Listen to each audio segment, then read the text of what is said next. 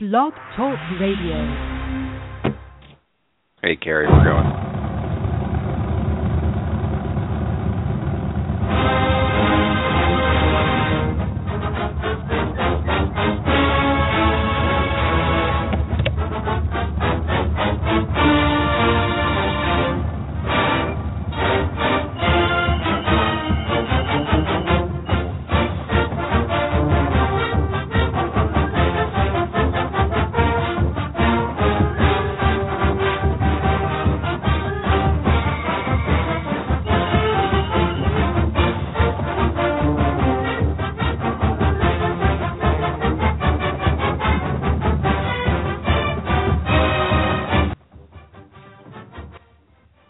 Good evening, everyone, and welcome to another edition of BAMS Radio. We're so glad to have you. Roll Tide. Hope you're having a good day and night. I'm your co-host, Cary Clark of BamaMag.com, joined as always by our uh, producer, Thomas Watts from Touchdown Alabama Magazine, and uh, we're going to be joined at some point tonight, we hope, by Drew DeArmond of ESPN 97.7 The Zone in Huntsville.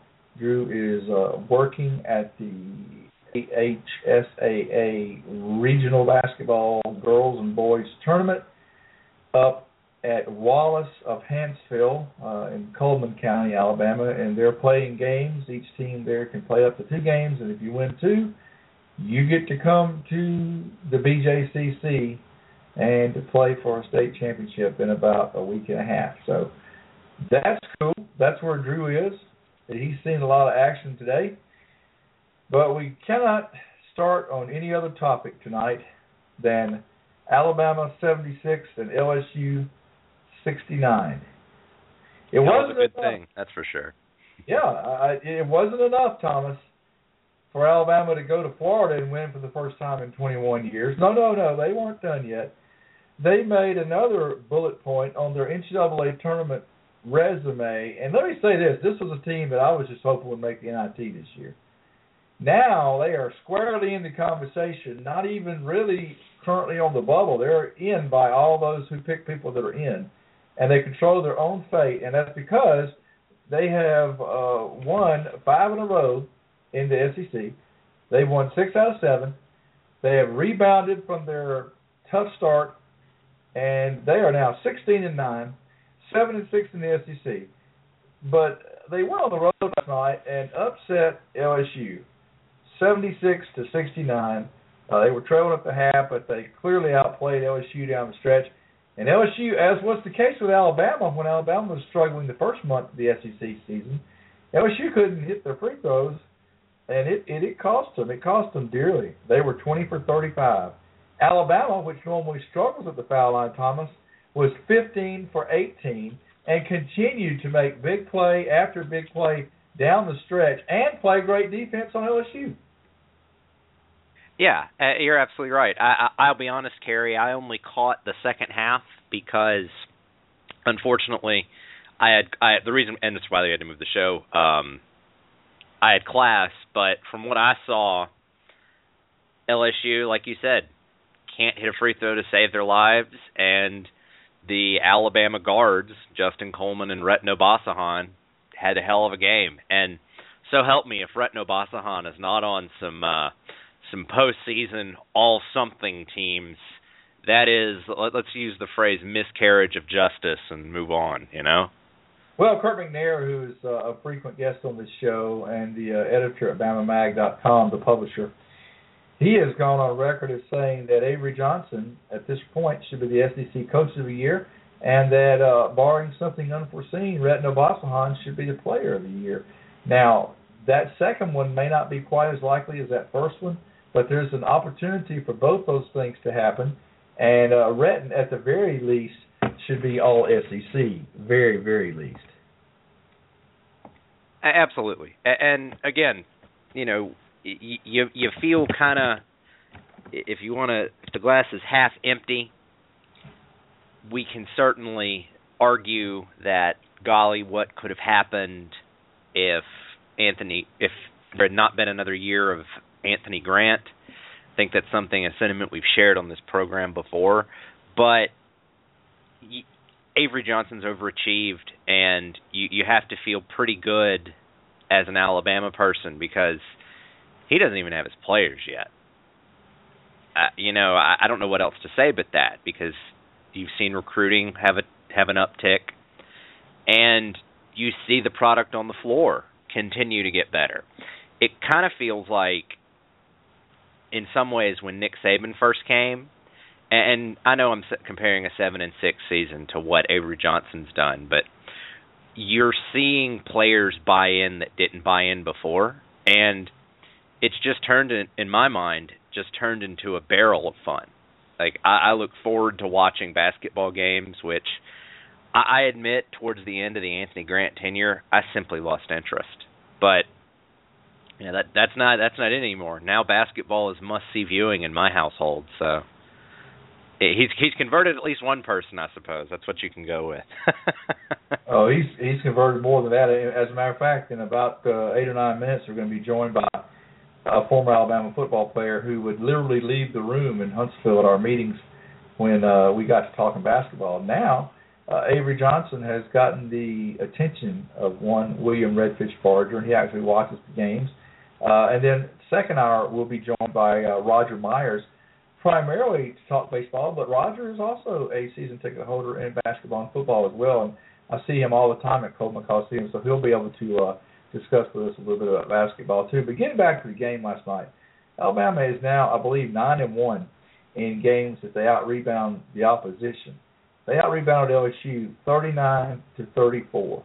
Uh, and you know, that may not seem like a big deal, but when you're playing uh, the number one pick in the upcoming NBA draft in, in Ben Simmons, who did have ten boards and twenty points.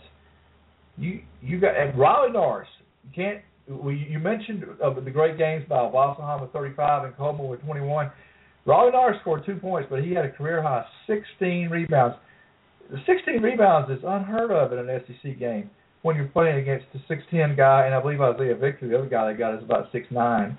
And uh, those two guys got they got their share, but Alabama got their share too. And Al- here's the thing: this is the difference in this year's team and last year's team this year's team actually executes an offense. Uh, they run plays, and when Avery Johnson calls a timeout, or if the other team calls a timeout, or if it's the start of a half, Alabama has a set play they run, and they don't always score, but they always get a great shot. Uh, uh, uh you know, it's it's phenomenal. You can tell that Avery Johnson has coached this game at the highest level, and I'm talking, of course, about the NBA. Not only that, but he was a great NBA player, and the execution is is not always there, but the strategy is always there. They have a game plan for everybody they play. And did it help uh, a week or so ago when the, the kid Collins for A&M missed those two free throws at the end of the game when he made 28 in a row? Sure, it did. Uh, did it help that Ben Simmons, Mr. NBA first round pick, missed nine free throws last night? And by the way, was seen shooting uh, two hours worth of free throws 45 minutes after the game concluded last night. So he cares. But that being said, Alabama is not only in the conversation, Alabama is currently in the NCAA tournament according to all who keep up with those things. So what has to happen, in the opinion of most people, for them to hold on to that position? Well, at the very least, they have to hold serve at home. And that means beating Mississippi State Saturday, already a sellout. It means a week from Saturday beating Auburn, already a sellout. And it means uh, oh, two weeks from last night beating Arkansas. So an Arkansas team that just fell to Auburn. Uh, so. They did, and you know that scared me a little bit, Thomas, because Auburn was on fire last night behind the three-point arc. Do I think they'll continue that? No, probably not. And do I think Alabama has a better defense on the perimeter than Arkansas? I do, but it still bothered me that Auburn did that, even even to Arkansas, which Arkansas, the way they're going, I don't even think they're going to make the NIT. So, and, and another team that is fallen on hard times to Alabama's advantage, even though they beat Alabama uh, a while back, is Vanderbilt. Alabama was picked 13th in the SEC in the preseason meetings over in Charlotte. The highest I saw any magazine have them was uh, 10th. I believe that was uh, Sporting News or Lindy's. One of them had them 10th. Well, they're currently tied for sixth in the SEC. And, and if you want to you want to play the what if game, Alabama makes free throws early. They're they're they're in the thick of you know first place, which is kind of looking at this team. If you had told me three months ago that that even was a possibility without doing extraordinary mental gymnastics, my jaw would have hit the floor because you know the teams they're playing LSU, no matter what you think of the coaching staff, which what's his name has, I think he is he's playing his way out of a job. Ben Simmons is ultra talented. I mean, he was the first from the moment he set foot in Baton Rouge. He was leaving to go to the NBA as the prohibitive first overall pick. Now, has he had some struggles since? Yeah, I think there. You know, the storyline now is is Ben Simmons overhyped? I've seen that talked about in several places. But even then, you know, okay, throw LSU out with Ben Simmons struggling. Kentucky pulls in one and done's like nobody's business. So, you know, you've got these two ultra talented teams and Alabama, aside from being utterly dismantled by a good Kentucky team, they've hung with everybody. So, you know, again, I, I completely agree with the Avery Johnson getting coach of the year thing and you know, buckle up. I, I hate to use the cliche, but it's it's a fun ride. That's for damn sure. It is fun, and uh, it, it's you know, it it's home games have become an event again. Uh, people care. Avery Johnson has gone out around the campus and around the state and marketed his program everywhere from sorority houses to Crimson Caravan meetings to tip-off club meetings uh, he spoke to the Atlanta Elephant Club. Uh, he's doing all he can to get people back involved in his program uh, from a fan perspective, from a former player perspective, uh, from a recruiting perspective. Just today, uh, Avery was not able to go to practice because he uh, one of his friends from the NBA uh, had a wife that passed away, and he, he was at a funeral in Oklahoma, and so Avery had uh, Bob Simon and Antoine Pettway run practice, and you would think that he would also have Scott Pospichal run practice. But Scott, uh, even with Avery out of town, Scott got on the road and drove to Jacksonville State University and watched uh, AHSAA tournament games involving ninth grader Trendon Watford of Mountain Brook, 11th grader Jamal Johnson of Spain Park, and I believe he also uh, stayed to watch some guys from Sacred Heart uh, in the Anniston area that are uh, underclassmen guards that uh, could possibly be SEC prospects. So uh, he only had two full-time coaches running practice today, but he, he he's got a system, and everybody has bought into it, and it's to the point that he can miss a day, and the team can still accomplish what they need and and, be ready to play uh, a Mississippi State team that, uh, as you pointed out, uh, upset Vanderbilt on a last-second shot earlier this week. So they're a dangerous team. Now that game was in Starkville. Uh, right. Mississippi State has not been a good road team, but at the same time uh, everybody that watched the game that Alabama won on the road in Starkville had to take notice of the fact that Alabama had no answer for the 6'10 Gavin Ware, center for Mississippi State. He scored at will that game. He had 28 points. So they've got to find a way to limit him. And, uh, you know, Alabama's got to show up and play Alabama's game. You, you, you can't just walk out there. That's the thing about the SEC. You can't, with, with you, you kind of have to play down uh, when Missouri's involved, but even they have shown they can pull off upsets.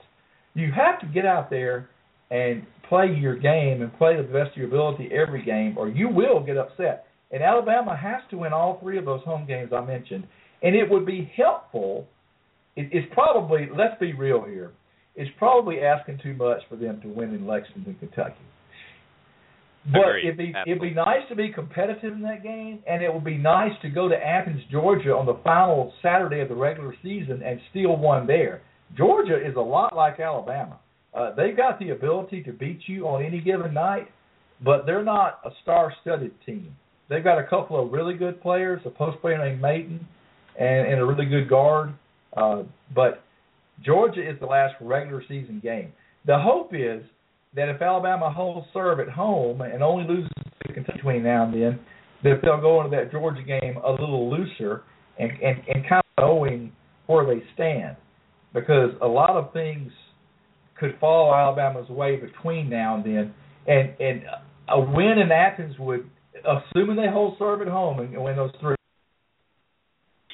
Well, as doing some screening, it appears that Cary had a computer problem, so we had a little little burp in uh, in our coverage. But uh, I was able to get our first guest, and I'm just going to go on and bring him on. And it is our friend, good friend of the show, William Redfish Barger. William, how you doing this evening? Doing good, Thomas. How about you, buddy? Man, I you know, aside from the random tech explosion that just happened while I was screening and talking to you behind the scenes, I am glorious. You know, I was going to say uh as you as I was screening, we were talking about Alabama basketball, and Terry mentioned something. I'm just putting you on the spot, so you can you can throw you can throw rotten vegetables at me later, but uh, you have jumped back on the Alabama basketball train. You're not walking out of the room anymore. So I know that Cary and I are pretty excited about what Avery Johnson has done with the Alabama basketball team, but uh you know, I'm just going to give you the floor. What's your impression of this ba- of the basketball team throughout? You know, what's now two thirds of the season. Well, you know, I think before we have to, you know, kind of talk about the current culture, you kind of have to understand the the the past culture that I grew up in um when I was a student at Alabama and, and I freely admit, you know, Thomas, I I don't really know anything about basketball. Uh, but but you know I'm a, a, a big proponent of Alabama being you know good in in their top two sports. I've never you know understood why the powers to be in Tuscaloosa you know couldn't figure out that Alabama, especially with Nick Saban as the head football coach, couldn't be what Florida was when Urban Meyer and, and Billy Donovan were there. Um, you know, and maybe being a you know a Final Four uh, national champion is, is a little bit far fetched, you know, with with the emphasis in this state on football. But I still think that, you know, that they could be, you know, an NCAA tournament team. But you know, when I was in school at Alabama in the early '90s, you know, the the the the, the biggest thing that used to kind of piss me off was our toughest football practice during the season was on Tuesdays. It was the longest practice. It was in full speed you know, we got after it. And, you know, when I would leave, you know, at night, um, you know, especially after the time change in the fall, um, where it started getting dark earlier, you know, you'd, you'd come out of the, the parking lot and the, the, the players' parking lot where we parked for football, and you know, it took 30 minutes to get out of the, you know, the parking lot to get back on University Boulevard. Um, I mean, excuse me, Bryant Drive, because you know, Wimp Sanderson had Coleman Coliseum packed out. And, you know, I, I lived in Bryant Hall and, and you know, my two next door neighbors uh for eighteen months were Robert Horry and Latrell Sprewell. Uh, you know, two pretty good pro basketball players. Uh, so, you know, you know Robert Horry can only not grip a basketball if he puts on all his championship rings. exactly. And uh, so, you know, I, I was down there when the program was kind of at its peak and uh, you know, you know, not only with you know Latrell Sprewell and Robert Horry, they had a great point guard, and uh, you know James Hollywood Robinson, you know they just had a lot of good players. And you know it's it's always been kind of frustrating to me, um, you know, especially when Mal Moore made the decision to kind of put lipstick on a pig down there and, and try and refurbish, you know, Coleman Coliseum. I mean, you know, as football players, we used to have to go over there in the winter time and and run the steps in Coleman Coliseum. And I mean, that thing looked like a National Guard armory, you know, 25 years ago when I was in school. Um, and you know, I've sat back and watched, you know, the the arms race in the SEC with facilities, and you know, certainly since Coach Saban's been at Alabama, they've they've kind of been the you know, the trendsetter with football facilities, but I just thought that was a huge mistake, um, you know, for Mal to try and window dress Coleman Coliseum six or seven years ago when they did it. um, versus building a new arena. But I, I'm excited about it. I, you I never will forget. You know, a, a year ago, almost at this time, when you know somebody told me that Avery Johnson was going to be the next head coach.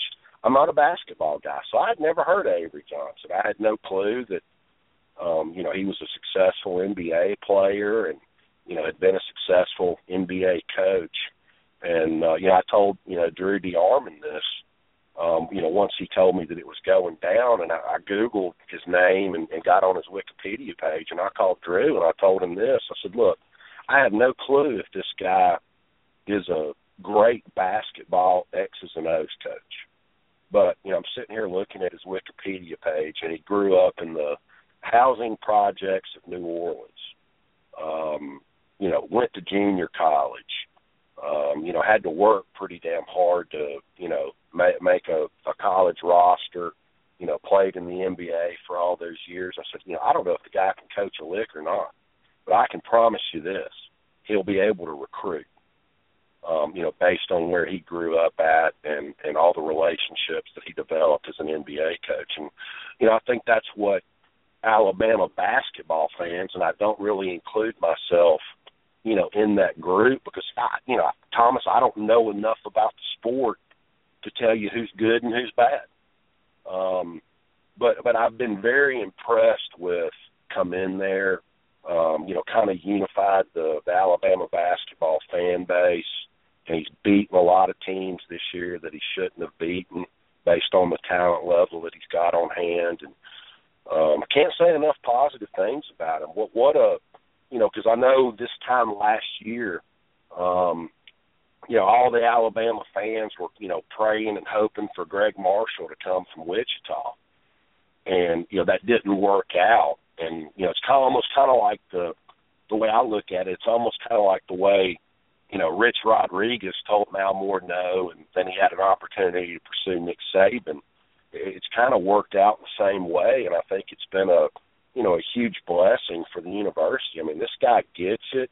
You know, those players that he that he does have are playing hard for him, and uh, you know I, I'm going to be real interested to see going forward because recruiting in any sport, whether it's football, basketball, baseball, whatever, you know, it's all about the relationships and the network that you have set up and in place. And I just think the sky's the limit for him um, as far as a, a college basketball coach is concerned. And, and you know, uh, another positive um, that I've heard in the last two weeks is that you know he's you know approached the, the higher ups at Alabama, and he has Nick Saban in his corner you know, pushing for the same thing. And it sounds like in the next three years, you know, they're going to have a new basketball arena on top of it. Well, I was going to mention the basketball arena because I'd heard that scuttlebutt as well. But the thing that really jumps out at me, you know, you mentioned having to build this thing. Did you see the article? And this is just dollars and cents. You see the article that the SEC gave out almost ten million dollars more per school than the Big Ten. Yep. And, and yep. so obviously Alabama can afford it. So it's certainly a good problem to have. And I admit I, I was not on campus during the Robert Horry days. I, I was around. You know, my claim to fame is my friends and I got on ESPN two with a sign because I was in the stands when Nick Saban was introduced to uh, Coleman Coliseum for that LSU game. But uh, I remember the excitement then and just how Anthony Grant sucked the air out of the program. And I, I admit my first love was basketball. Now, do I do I follow it religiously? Quite frankly, I don't have time. But I'm really really happy as an alumnus to see it's not Coleman Mausoleum anymore. You know mm-hmm. that that that's that that's what you know really really. If there's one thing Avery Johnson's done, the excitement's there. Is he going to be able to win a national championship? You know, in the next couple of years, I somehow doubt it. It's it's really really hard to stay on top in basketball because it's just the nature of the sport with the one and duns and the or the heavy senior laden teams and, and like this year I heard a stat on the radio 23 top five teams have lost this year, but over the past five years, only 24 they've only suffered 24 losses in the top five. You know that that tells you that if you're a top five team, you're fairly static, or at least that's what it tells me. So it's going to be a whole different can of worms. And can Avery Johnson do it?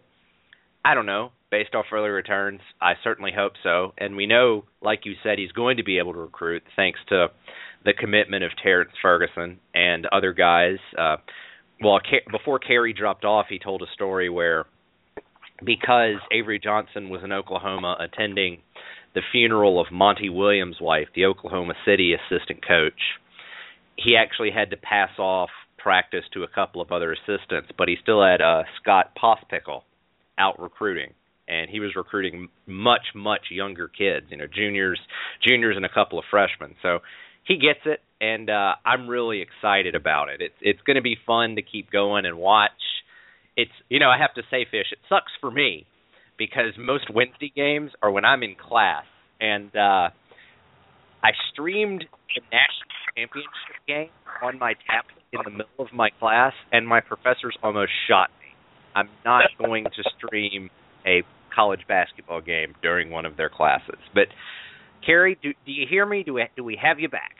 Yeah, Windows right. decided my little 12 minute break was over. Yeah, well, there you go. I've got Fish on Cary, and uh, we were just talking about our, you know, continuing our basketball conversation, just getting Fish's thoughts about all all things Avery Johnson. But uh, I'm going to pass it back to you because, and I want to give a quick shout out before I do. Um, one of our most you know common listeners, guy that interacts with all of us on Twitter a lot, play like a champion.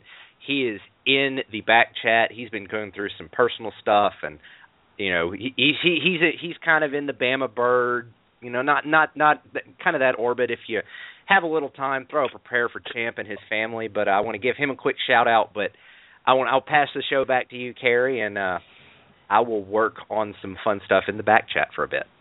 Well, just the fact that you got Fish to be able to talk about basketball uh, when he wouldn't even discuss it when I first met him shows what a miracle worker Avery Johnson is. Hey, hey, Cary, what's so ironic about it is when Thomas called me, you know, to to come in on the show. I was actually talking to my college roommate from Alabama, another former offensive lineman, John Clay, um, who grew up in Nashville, Tennessee, and, and still lives here. Um, this will tell you just how uh, uh, bonkers I've gone over Avery Johnson. And, and again, I know he changed his name, but the other big time commitment that Coach Johnson's gotten besides Ferguson for this class, Key, what's his first name? Braxton. Braxton Key. He, he's over in Virginia now at, at Oak Hill High School, but he grew up in Nashville, and and both of John Clay's kids are at a private school uh, up in Nashville called uh, Christ Presbyterian. Um, you know, it's kind of a, a small world how this all works out because uh, the head football coach there now um, is a former Florida quarterback and punter um, that we both took fishing on his official visit to Alabama. Uh, Engel Martin, I'm sure you remember Engel from, you know, the recruiting days of football. But yeah. he actually came through the Christ Presbyterian program, and one of John's closest friends is the head basketball coach up there. His name's Drew Maddox, and uh, he he's got a lot of. I'm sorry. I believe Drew played at Vandy. He did but he has a lot of positive things to say about the Key kid. And, and right when Thomas called me, you know, John was kind of filling me in all that. Apparently, his name used to be something else, and he changed it to Key. Yeah, right. Uh, well, yeah, yeah, yeah. But uh, you know, I was I was getting kind of excited, you know, hearing about that because uh, you know, from everything that I've read, and, and I, you know, it's not like you know me watching huddle film of a of a high school football prospect. I just don't know enough about basketball to say who's good and who's not. But uh he was he was telling me that, that Drew Maddox thinks that this this uh Braxton Key is is big time as well. Oh yeah, he's uh I've heard a lot of good things about him at the tip off meetings I've been to. Uh we have a little Alabama basketball tip off club about 150 guys that meet uh, every couple of weeks over at Bright Star, and the various assistant coaches come up and talk to us as well as Avery. And so they've all raved about Braxton and what they feel he'll bring to the team next year. Uh, and, and, and you know he's a guy that can play the three, the four. Uh, he can shoot, he can dunk. Uh, we hadn't had a player like him in a while at Alabama, and he'll be very exciting to watch, as well as some of the other recruits coming in. But uh, we we are thrilled that Avery Johnson has got you back into the Alabama basketball fold. I'm not sure how long you've been gone. Did, did you leave at the end of the Wimp era, or the during the Gottfried era, or when did you? Well, you know, I was I was telling Thomas before you jumped back on about uh, you know how I was kind of indoctrinated into Alabama basketball, and it was, you know, kind of off of being a pissed off football player. Um, you know, because Wimp did such a good job of, of filling up Coleman Coliseum um, you know, our toughest practice day was was always on Tuesdays. It was a full, you know, full pads. You know, we got after it, and when you got done with it, you know, you just wanted to, you know, you know, run as fast as you could back to Bryant Hall and eat dinner and go to bed. But it was a nightmare. Um, you know, back then with the way the football complex was constructed, you remember that Cary, where the the players' parking lot was over there in the old days, right there in front of the tennis courts you know, they had those four yeah. tennis courts out the side of Bryant Hall. But you know, it would yeah. take thirty minutes to navigate all the traffic. Um, you know, and I was telling Thomas, you know, my two next door neighbors in Bryant Hall for eighteen months were Robert Horry and, and Latrell Sprewell, you know, two pretty good oh pro gosh. basketball players. yeah, they were. Um but uh I, I'm excited about it. I mean, uh, you know, I, I tuned in and you know, watched the uh, the Texas A&M game where their leading free throw shooter dinged both of the free throws and you know lost the game for them. And um, you know, it's like I told Drew when he when he first mentioned you know that, that Coach Johnson was going to get the job. You know, me not being a basketball guy, I'd never heard of him. And you know, Googled him and pulled up his Wikipedia page, and I told Drew, I said, "Listen, this is a no-brainer you know, this guy grew up in the projects of New Orleans. Um, you know, had had to go to junior college. He was a you know won a ring as a player. Um, I don't know if he knows the X's and O's aspect of it or not, but he's going to be able to recruit. You know, recruiting is the same for any sport. You know, it's about relationships and you know being able to go into a living room and and, and you know be a salesperson. And, and then when he hired, I think that Propashall guy that, that Thomas mentioned. Was he not the the AAU coach that he hired from Texas? Yeah, it's uh it's Yeah. pronounced Popsicle. Yeah. Uh, yes. When they first When I hired him, I saw- thought I was reading Popsicle.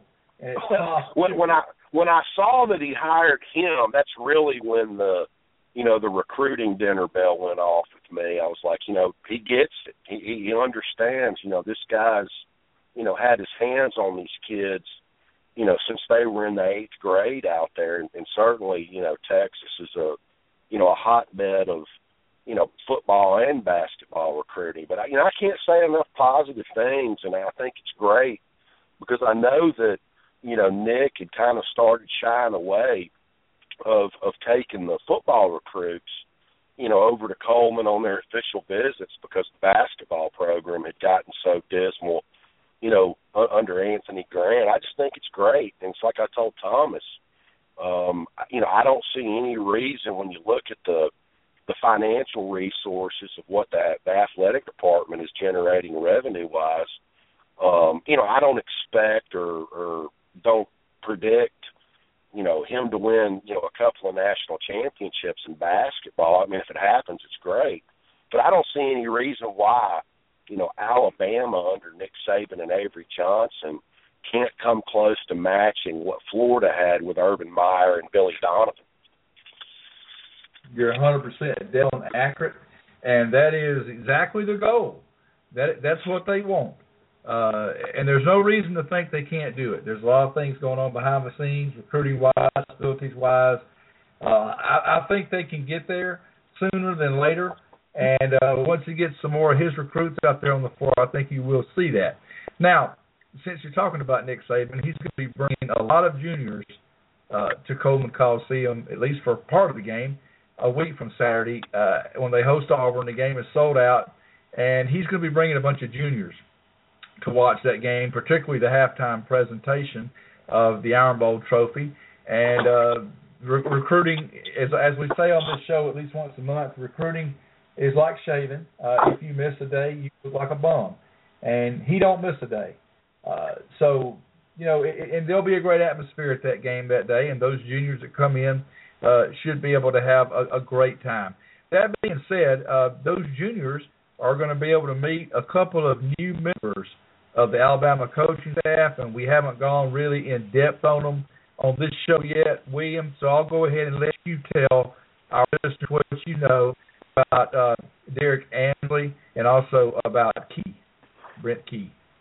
Well, you know, I, I think first of all, um, you know, both of them bring, you know, the same things to the. T- both they're both excellent recruiters. Um, they've both got you know relationships, um, you know, in their respective recruiting territories. I, you know, I think the the one that excites me more than anything is the Brent Key hire. Um, you know, people are you know, asking questions. You know, is Mario Cristobal, you know, excited about taking a demotion? He hasn't taken a demotion. Um, you know, really up until Neil Callaway was hired by Mike Dubose. Um, you know, Alabama, the whole time I was there, you know, we had two offensive line coaches. Um, you know, it started under Ray Perkins in the mid 80s.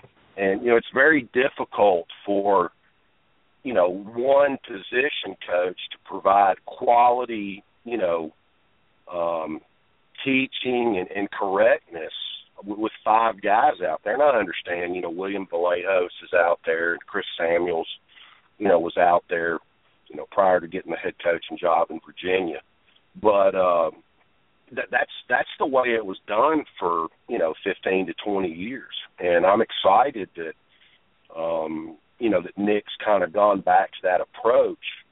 You know, he almost hired Brent Key over Mario Cristobal when he hired him three years ago. Um, you know, the guy's got ten years worth of relationships in the state of Florida, uh, the southern part of Georgia, um, you know, which is a hotbed of recruiting. Um, and I think, you know, getting somebody with Mario's mentality of, of being, you know, a blue collar guy um, you know, bring your lunch pail every day, and we're going to work to get better. You know, putting him out there with the tight ends. You know, somebody like an OJ Howard should be very excited about, um, you know, having Mario, you know, working with him to be a better run blocker at the point of attack. Um, you know, I, I just, I just think that that that that, hire is, is a huge, huge bonus for for the Alabama football program. When you talk about Derek Ansley, you know that's the prototypical Nick Saban hire. You know he loves to get a young guy like that. You know Derek was a GA.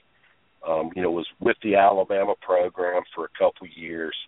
You know when Sal Sunseri got the DC job at Tennessee, he hired Derek as the DB's coach. You know he's since moved on and you know, gone up to Kentucky and done some good stuff. But you know, he's the guy. He's from Troy, Alabama. Um, you know, has a lot of relationships in the in the southeastern part of the state of Alabama. He's he's, he's young. He's energetic. He's going to do a great job in recruiting. But but I think what what jumps off the page to me is you know that's a young piece of clay for Nick Saban to mold back there in his own likeness on the back end of the defense. And, and by having him back there and putting Jeremy Pruitt with the linebackers, I think that's going to serve, you know, as kind of a buffer as those two guys, you know, work to kind of integrate their different philosophies. They've got a lot of the same philosophies, but there's some there's some differences there from a schematic standpoint, and I think that's going to serve as a good buffer between those two, Terry. Let's talk about uh, one thing those two guys both have in common, William, is while neither of them, uh, well, and go to Alabama, but neither of them played college ball at Alabama, but they both played high school ball at Alabama. Hey, say that one more time. You were breaking up. Okay. Well, one thing that that Key and, and, and Ansley have in common is both of them played high school football in the state of Alabama. Okay. Well, Um, and you bring up you, you, you bring up a great point, Gary, because I, you know I was talking to Thomas about this before.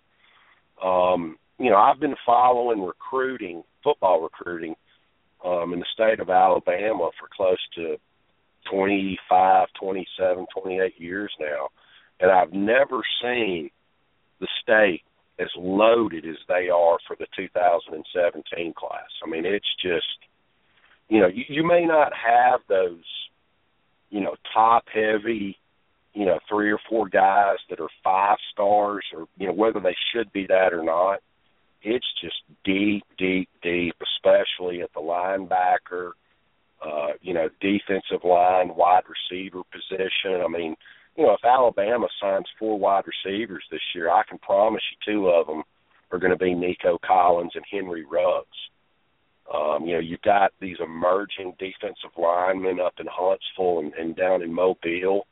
Um, it's just, you know, I just I've never seen the state pump out this many quality. I, I'd, I'd be willing to bet there's going to be 45 to 50 kids signed D1 scholarships this year out of the state of Alabama. Uh, you know, lucky for us, uh, Randy Ross isn't around anymore. He probably signed all 25 from the state of Alabama. But it, it's it's really amazing to me. Um, you know, when you look at a, a school like James Clemens up in Huntsville, you know they've got a, a four-star defensive end and a four-star linebacker, and both of them are probably going to end up at Alabama. Yep. And let's talk a little bit about the recruiting territories that the assistants have. Uh, it looks like Derek Ansley will have a part of Alabama. I'm guessing it's going to be the Wiregrass area. It and is. he'll have he'll have a part of Georgia. I'm not sure what part of Georgia he'll have, but I'm guessing that part that touches the Wiregrass area, the Thomasville area, maybe. Yeah. Uh, Illinois and Kentucky. Where will Key be recruiting, William? you know, Cary, he's gonna he's gonna you know tap into those relationships down there. You know, when they hired Mario three years ago, he really opened up the South Florida area. But you know, I, and I think that was one of the reasons that Nick hired him. Is you know when you lose Kirby Smart, you know you, you kind of lost that guy that had all the relationships um, down there around the Valdosta area, you know, in the southern part of the state. You know, obviously Kirby, Right. you know, was up there bouncing around to different high schools in the Atlanta metro area. But the the the biggest thing that that I think has happened, the dynamic that's changed, is is Jeremy Pruitt had Mobile to Jacksonville, Florida, on lockdown when he was you know covering that territory, and he's getting that back. Um, you know, you go back and you look at the you know that that Ryan Anderson, T.J. Yeldon, Alphonse Taylor class. Um, you know, he had uh, you know a guy that's probably going to end up being a first round draft pick. Um, you know, from Jacksonville, Florida, the, the defensive end that he flipped when he left and went to Florida State. Um, but you know, that's just something that, that, that he's got those relationships down there, and that, that's what this all is based on. Um, you know, I, I thought it was kind of interesting to see especially with the amount of talent that's up in, you know, Huntsville. You know, a guy that really I don't think has been counted on to recruit outside of the quarterback position. You know, Lane Kiffin's going to be up in Huntsville. Um, you know, him and Billy Napier kind of have that northern Alabama territory um, divided by I-65 up there. You know, Napier's got the the western portion of it over there, you know, closer to Florence and Decatur. And uh, you know, Lane's got Huntsville Scottsboro, so that's gonna be interesting to see. Um, you know, the but but I think what what you're seeing is a byproduct of, you know, the last two years Alabama has kind of struggled a little bit to get kids out of that Mobile Jacksonville corridor um, you know what what Key brings to the table is ten years of being down there at Central Florida, um, which a lot of people may not realize it or not, but that's the largest college campus in that state. They, they've got like sixty thousand students, I think. Um, so that, you know he's a local guy. He grew up here in Birmingham, went to Trussville High School. You know, played college ball over at Georgia Tech, and you know, he spent the last ten years, um, you know, at Central Florida. So you know, he kind of has a, you know, pretty unique understanding of, of the Southeast and the way the recruiting goes.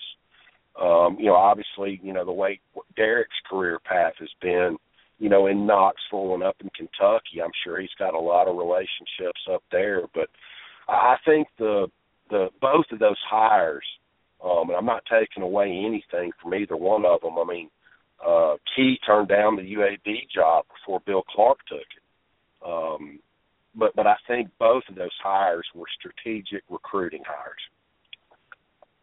Makes a lot of sense. And again, let's just go over real quickly which assistant coach is responsible for what. We've already covered two of them, but my understanding, and you correct me if I'm wrong, William, is that Burton Burns has the Southern Louisiana, the Mississippi Gulf Coast, and the Houston area of Texas. Correct. Tell them who Bo Davis has. You know, Bo's got Western Alabama, um, Mississippi.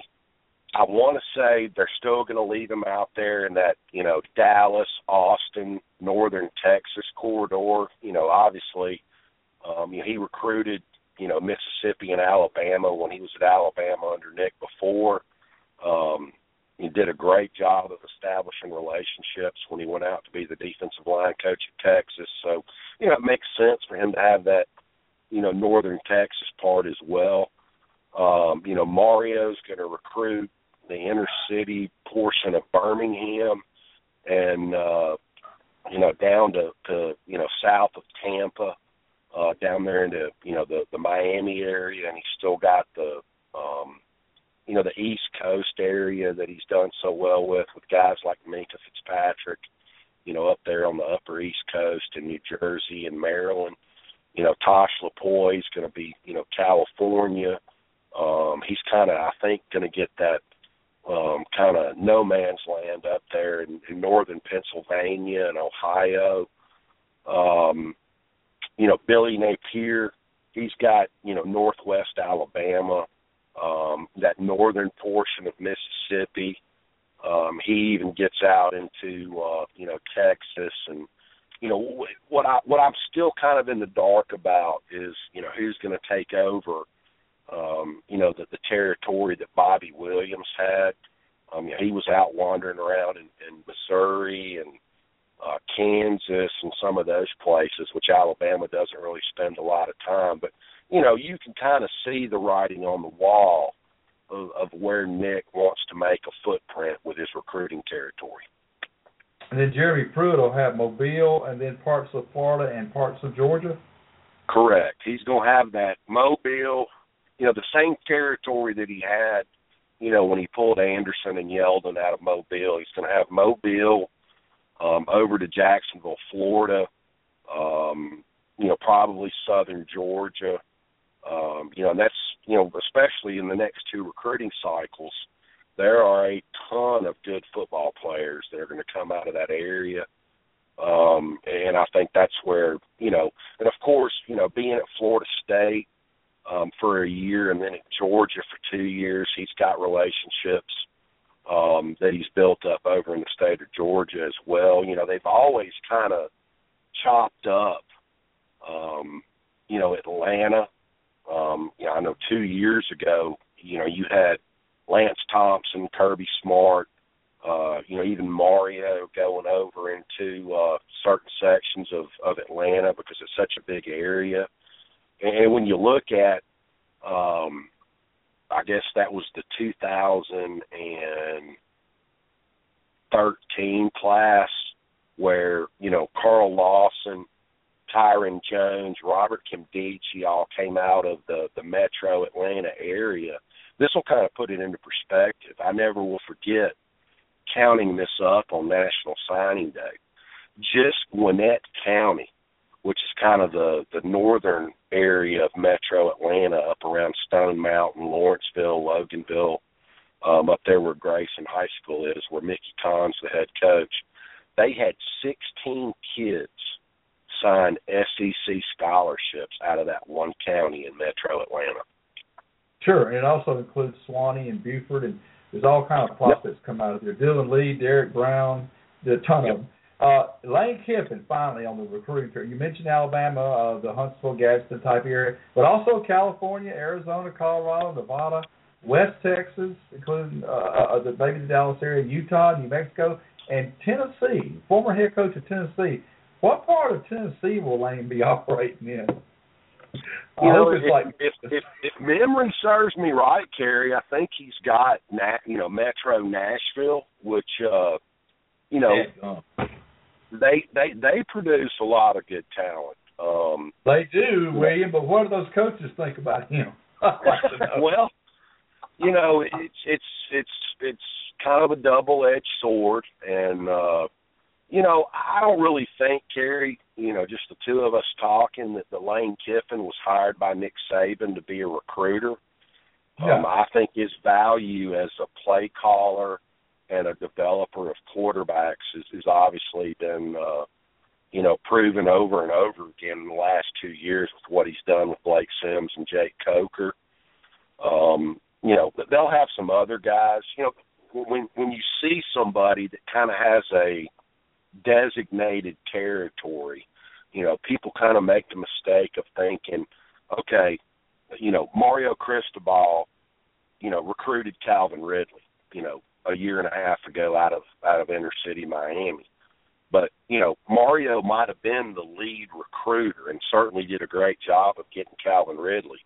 But Billy Napier and Lane Kiffin were just as much involved with that recruitment, you know, as Mario was. You know, you've got a guy, you know, the offensive line coach uh, can only spend so much time with a skill player before he has to say, you know, hey, you know, I know you and your parents, or in, in Calvin's case, your foster parents, uh, but you know, this is the quarterback, this is the offensive coordinator, this is your position coach, and those guys get involved a lot more than people realize. All right.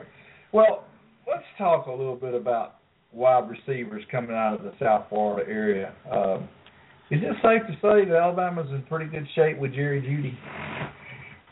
As long as Jerry Jeudy is living with Calvin Ridley's foster parents and Mario Cristobal's at Alabama, yeah, you got you got that right. And Georgia doesn't hire anybody in the family? Well, I, you know, look, uh, you know, and I, I've certainly heard those rumors, um, you know, about Kirby hiring Tim Becker, the foster dad. It hasn't come to fruition yet, but I, you know, now I, I don't, you know, begrudge Kirby for trying to jump into that fray at all. But you know, I just even if he hired Tim Becker, I, I don't think that could undo um, the last three years of work Mario's done, um, you know, with that family. Um, you know, Calvin actually came to Alabama. Um, you know, wasn't expected to qualify. Uh, you know, I think Mario burned the midnight oil and, and really played a big role in, in that happening.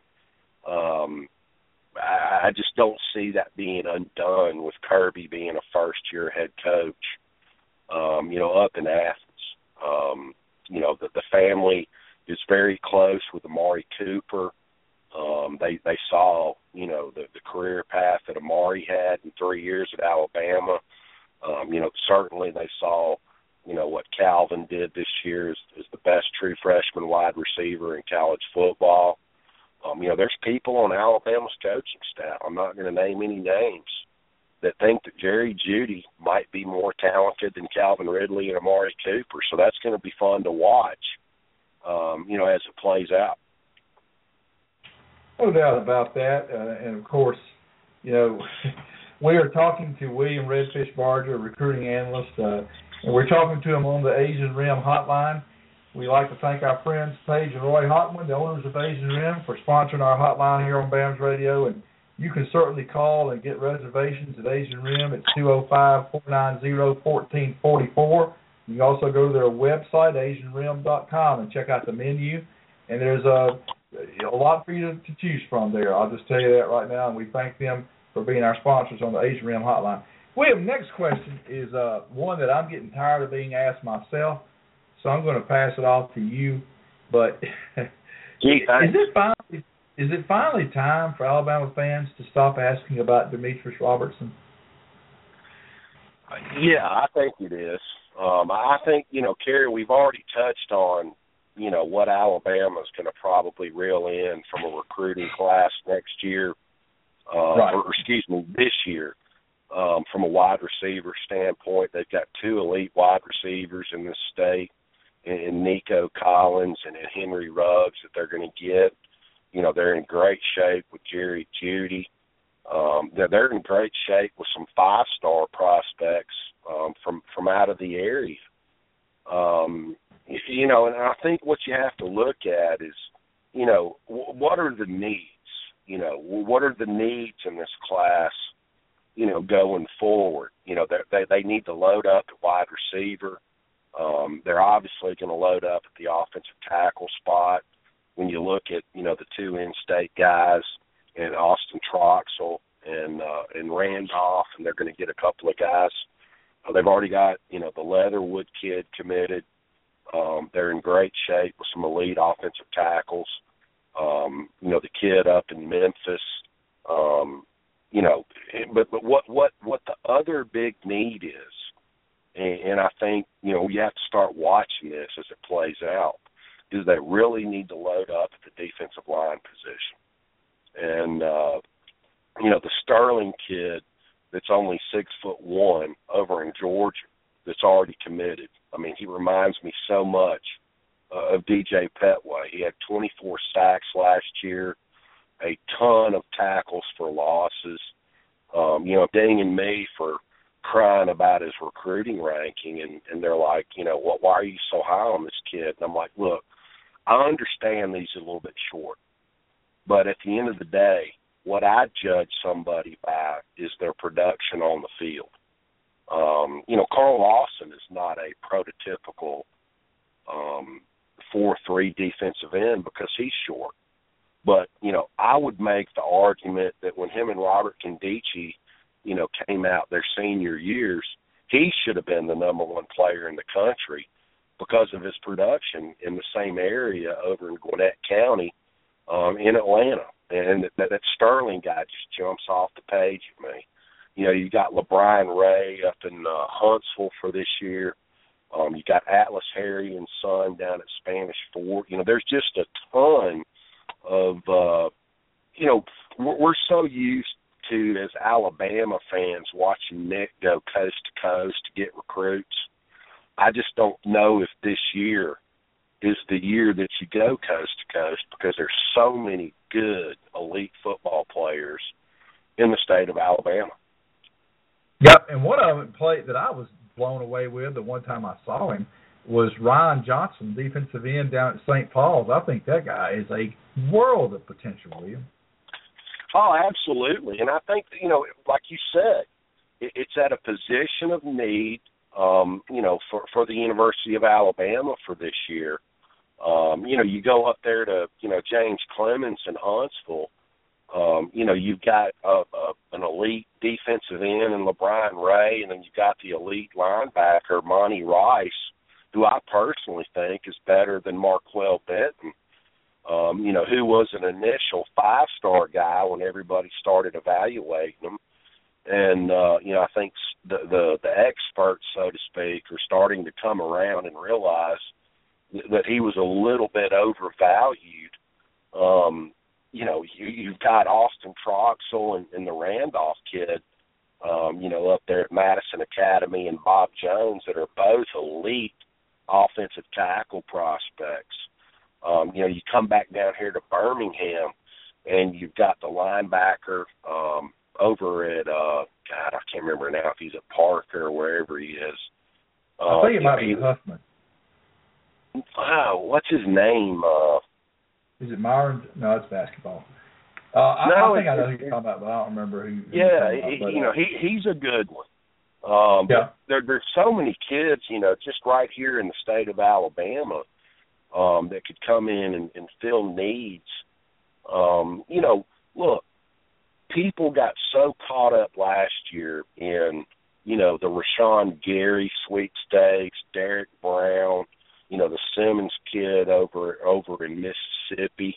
And, and you know, at the end of the day, Bo Davis felt like that Quinnen Williams from right here in Wenonah, you know, in, in Birmingham, was just as good as all of them.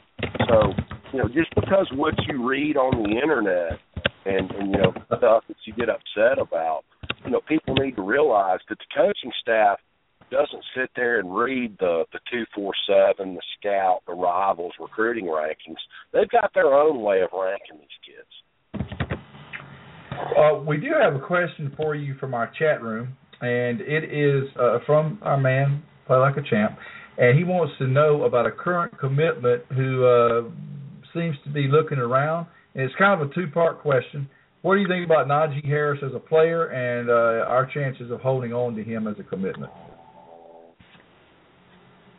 As a player, um, I think that kid's basically got a gift rock gift wrap box around his head as being a Heisman Trophy winner. Um, you know, he's Derrick Henry, Bo Jackson, Herschel Walker. Um, you know, I pray that, that Tosh Lupoi can hang on to him. But, you know, there is that pull, you know, that pull I should say, um, you know, staying home and maybe going to a UCLA or a USC, but make no mistake about it, that kid – is special. Um, you know, the first time somebody ever sent me a film, he was in the ninth grade. I looked at it. He was six one, two twenty five, and as, as a ninth grader, um, much much better of a prospect um, than say like a Leonard Fournette.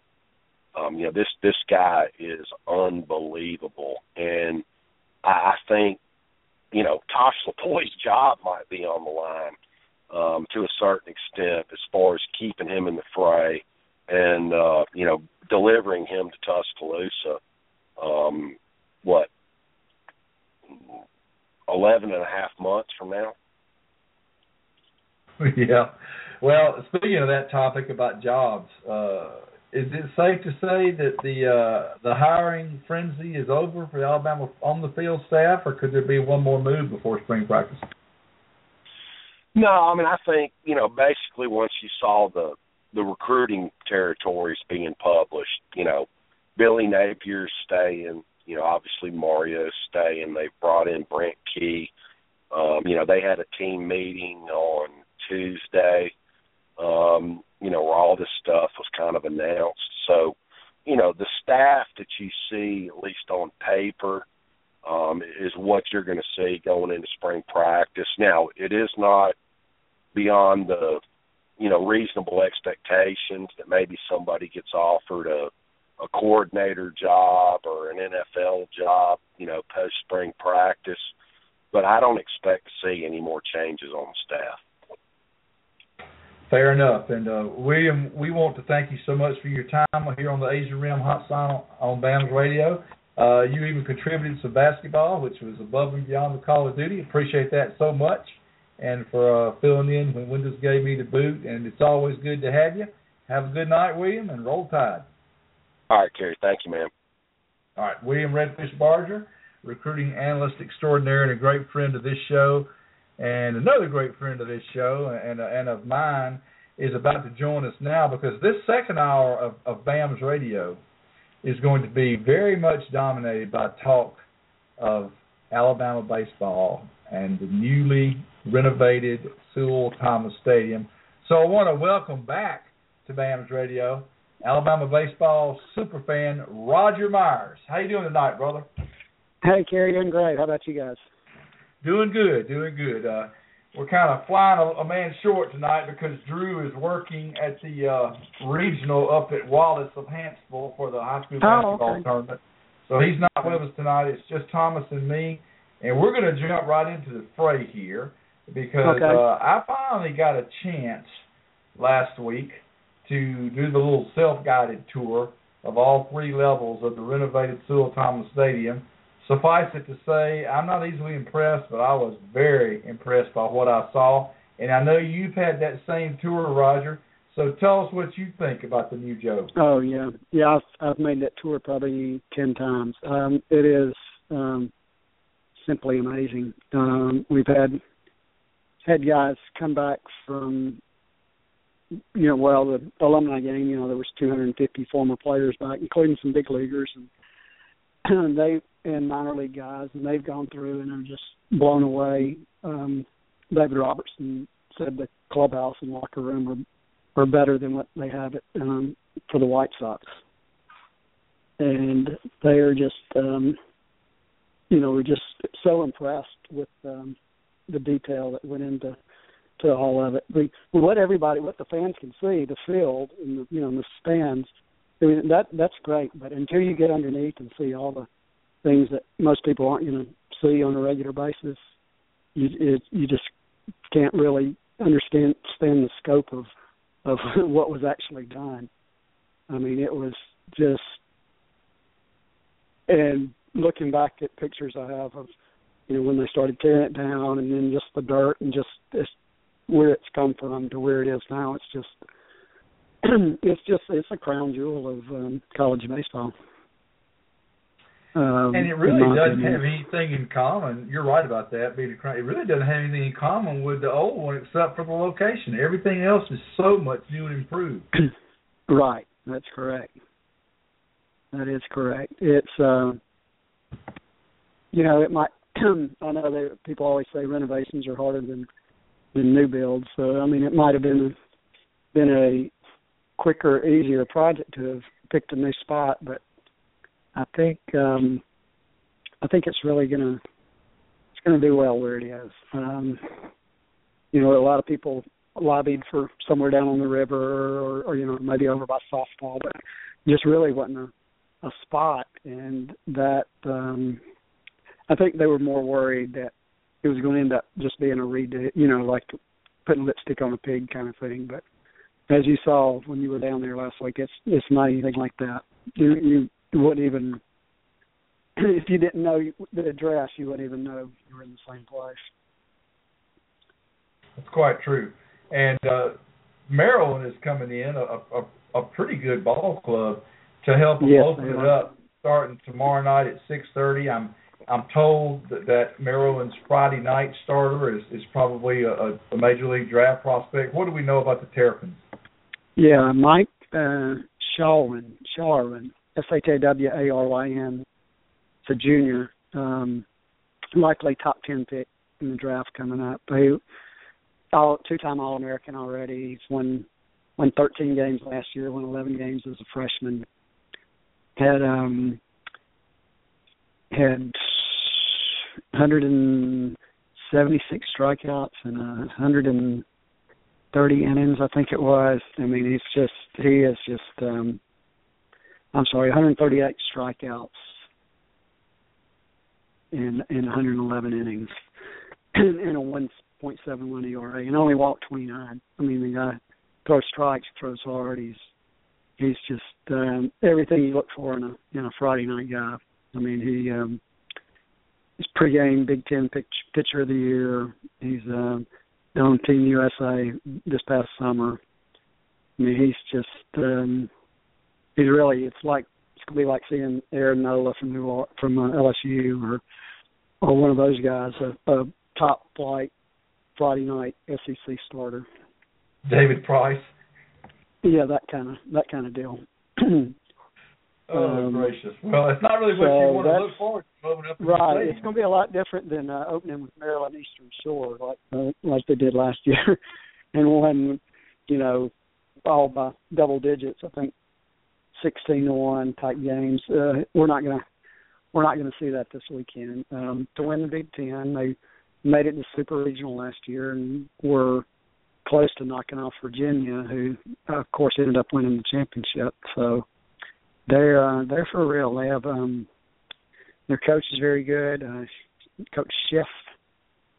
Um, he's he's been there four years and has they won school record 42 games last year, and um, you know just incrementally every year they've gotten better and better.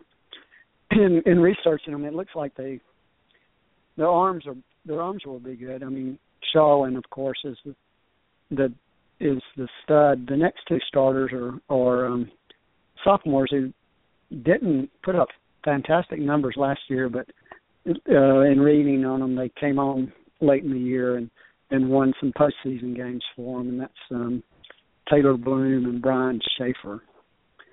So I feel pretty good about the matchups on Saturday and Sunday. Um, Friday, the Geoffrey Bramblett against um, Shawaryn, and then Jake Walters against Taylor Bloom, and then then Shaffer for Maryland will face Nick Eicholtz on Sunday. And Eicholtz is an interesting guy. He came in, he's a junior now. He came in with you know really high expectations as a freshman, and he's he's struggled just a little bit. He's had some injury issues the first two years, and and some con- a little bit of control problem. But he seems like the light came on in the fall, and he looks like he's gonna really, really be good. Um, he, whenever he's out there scrimmage practices, there's eight to ten big league scouts there with their guns. I mean, he's a, you know, six four righty that can throw ninety three, ninety four, has has multiple pitches, so, and so he he's very projectable. And has scouts like that like that height and like that like that fastball. So he um, he'll be an interesting. He'll be a big big key to the season for for the Tide. If he stays on Sundays and can pitch the way he's capable, typically, you know, he'll be matched up against the weaker starter for the other team. So that you know that would be that would bode well for the Tide if that's the case. And then Walters last year as a freshman came on about mid year and and really was one of the better starters on the team down the stretch and he ended up four and four last year, and then Bramblett is a junior now as well, and he was eight and three as the Sunday starter last year, and he's taking that next step to be the Friday night guy. So we'll find out, um, you know, a lot with this matchup uh, this weekend. It doesn't look appear that Maryland has a lot of offense. They only hit um, it was 260 as a team last year had 50 something home runs, 54 home runs, I believe it was. And they lost uh, four of their top five hitters. They do have freshman All American back named Kevin Smith. He had 273, which I mean, he played shortstop. I mean, that's not not fantastic. He had seven home runs and 35 RBIs. Scored a lot of runs. He scored 55 runs. And then a guy named Nick Cieri, who's a catcher and an infielder, who played part time and hit 299 and had three home runs. Um, that was really the all their other big hitters um, either got drafted or graduated. So they lost six guys to the draft last year. So, you know, it would bonus pitching really should be their strong suit, and so they really possibly could control control Maryland's bats fairly well, particularly early in the season like this before everybody gets um gets warmed up. The um well, they're getting warmed also, up, I'm sorry. Speaking of getting warmed up, uh the Alabama bats are going to have yeah. to warm up considerably from what they did last year, and, and yeah. I wanted to talk to you, Roger, about uh, some of the position battles that that that are going on. I I, okay. I think we know who the catcher is. I think we know who the center fielder is. Uh, I think Pretty we know much. who the second baseman is. And uh, but there's a lot of positions, four or five positions that are that are still being contested. But let, let Yeah. let's take them one at a time. You you, you did a good job covering the starting All right, pitching. let, all right, let me go uh, back to Burrows is what- the closer, right? uh, yes, yeah. Let me go back to, you know, I just said I think Maryland hit 264 as a team last year and, and almost won the Super Regional. And Bama's hitting looked at it as a as a weak spot. Bama hit 275 as a team last year, but as you know from watching, I mean they struck out twice as many times as they walked, and that was that's the uh, the biggest issue, uh, situational hitting and and um putting the ball in play. He struck out 475 times and walked right at 200. So that's not that's not a good uh, combination. Okay, back to the position battles. Um, you mentioned catcher. Uh, is you want to go position by position like that? Yeah, is Will Haney solidly entrenched, or because I've heard him talking about, I've heard talk of him taking some reps at first base as well. Right. Well, yeah, and gosh, he is a fabulous glove at first, and I saw him taking balls at third the other day. I mean, the kid's got great hands, but uh he will catch on Friday night, and I would look for Tanner Devaney, the JUCO catcher out of Texas, to catch on Saturday, and then back to Haney on Sunday. Be my best bet. Uh, Devaney's gonna play. He's a switch hitter. Um, hit 300 with 12 home runs at Grayson in Texas last year, which is a is a high quality junior college program. And as a freshman, he played at Kansas State in the um, Big 12 and was freshman All Big 12 team.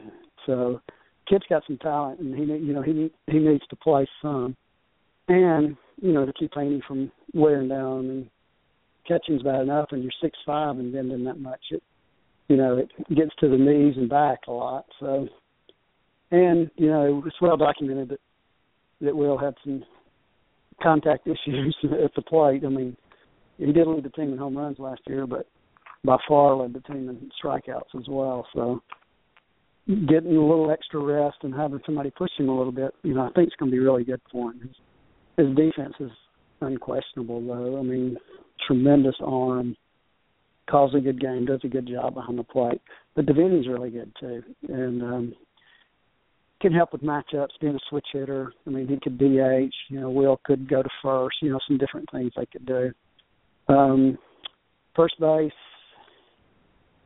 two weeks ago, I would have told you Chandler Taylor was going to play first base and Cody Henry would DH, but now it appears that Henry will Cody Henry will start at first.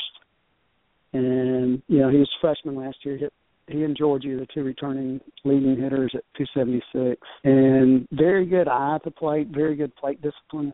He's a switch hitter as well, and he um big big strong kid. He didn't hit any home runs, but of course playing in Hoover didn't didn't help. Um help that inning.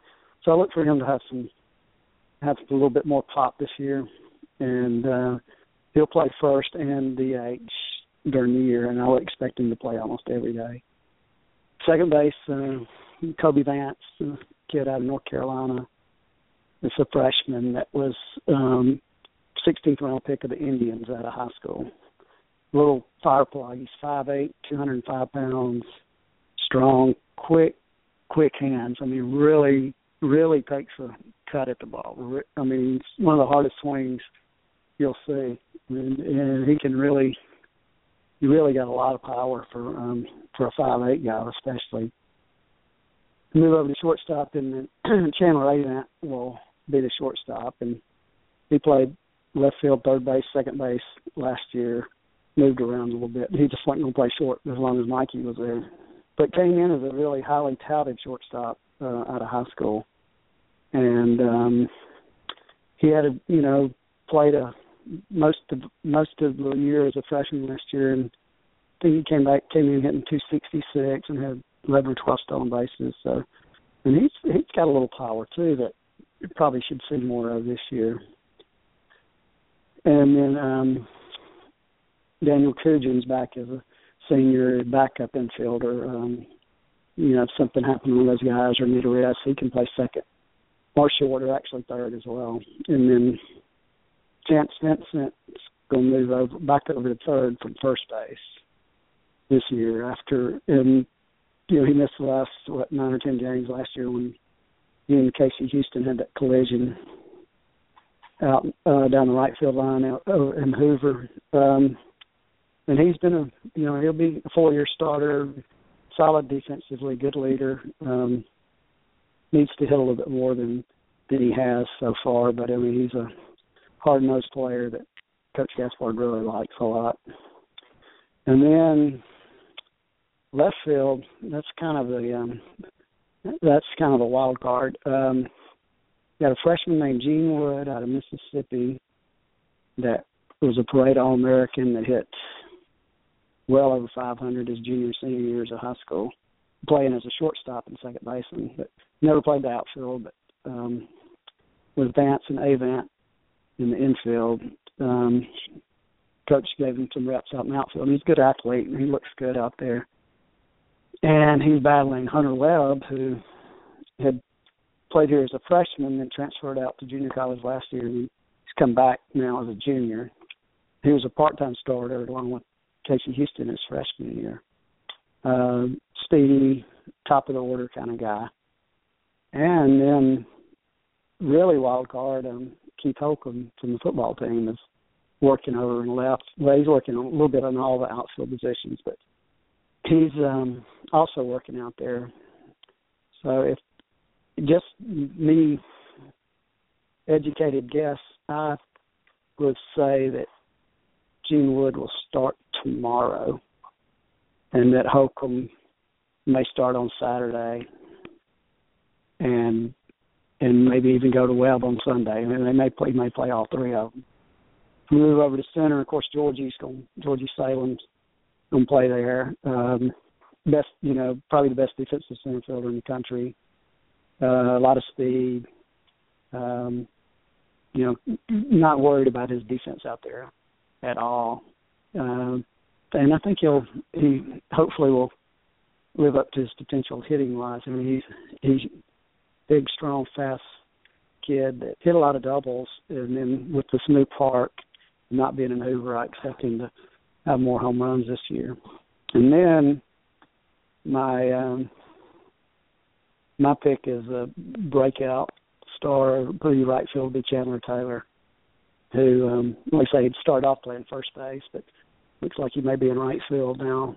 Um raw, raw power. I mean like Kent Matthes level power. This kid is and a good hitter too, uses the whole field, left handed guy.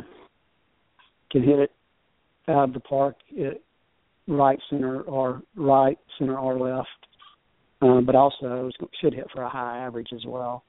He um, big, strong, six one, two hundred ten pounds, high school quarterback. I mean, just you know, a good athlete that um, people are going to be really impressed with his power. I was sat there and watched him hit balls not into the right field plaza, over the right field plaza. I mean, he just just puts a charge into it. He and he'll be a middle middle of the order kind of guy. I would think getting third. And let's see, and then DH, based on what I've seen, I'm thinking that Connor Short will DH on Friday. And there's a lot of options there, you know, moving moving Taylor into first, putting Henry at DH, putting Weber, Holcomb, and Wright, but just kind of based on the way practices were and scrimmages were going the last couple of weeks, it looks like he may Connor may DH. He was battling Vincent for the third base job, and then he's had a little bit of shoulder issues with throwing. So um, I think that put him out of the running for that for now. But he um, he's been hitting real well, hit real well in the fall, and so I would think he would have the have the start there on opening day. And like I said on Saturday, there might you know there'll probably be three or four changes on Saturday, and then Sunday would be most likely back back to the Friday lineup or close to it. So, but I think several guys will will get a chance to play, um, you know, this first weekend. Then pitching, uh, said Bramblett, Walters, and Eicholtz, and then you got uh, Thomas Burrows and Castillo, Ray Castillo at the back end. Thomas, course, be the closer. Ray most likely will be the bridge guy, the eighth inning guy. Um, got Matt Foster out of junior college, hard throwing righty. He'll be he'll be in there. He he was out for a while with mono during during this this uh, preseason, so he's just now getting back. Um, Jay Hubbard's back for his fifth year, hard throwing righty. Um, got a freshman named Dylan Duarte, left-hander out of Texas. That's really looked good. That they like a lot, and it's good to have a left-hander, as many left-handers as possible. You got um, freshman Kyle Cameron, Hale County, uh, Tuscaloosa guy. And you got uh, Tyler Adams and Tyler McMurray, both sophomores that pitched very, very low as a freshman last year, but both both looked real good. And um, then you get John Keller and Mike Oczypok back. After um, Keller missed last year with Tommy John surgery, and Oczypok's missed the last two seasons with two Tommy John surgeries. But um, they're they're good to go. And Keller, they probably looking at as a swing guy. Be a, he can be a long reliever. He can be a starter. He can be a you know cl- he could even close on, on occasion. So he'll he'll have a lot of roles. And then just I'm thinking that Oczypok will most likely be uh, the mid midweek guy, Tuesday Wednesday starter. Because you put him in that role, and he he probably I, I think he could win nine to ten games pitching all midweek games. And he's that good. You know, he's just a good solid pitcher. Um, nothing overpowering. He just knows how to knows how to pitch.